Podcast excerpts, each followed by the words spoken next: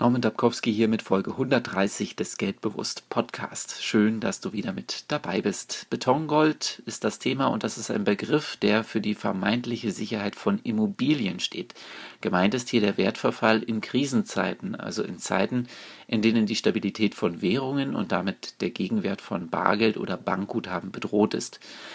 Dann wird verstärkt in Gold investiert, was wiederum den Goldpreis ansteigen lässt und auch als Indikator für Wirtschaftskrisen gilt.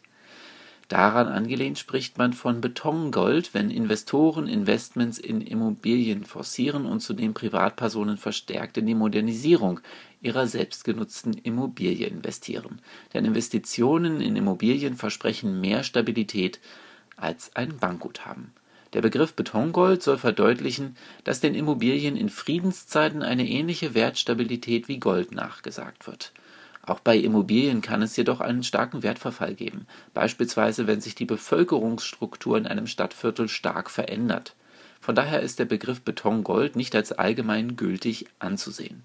Ich wünsche dir eine goldene Woche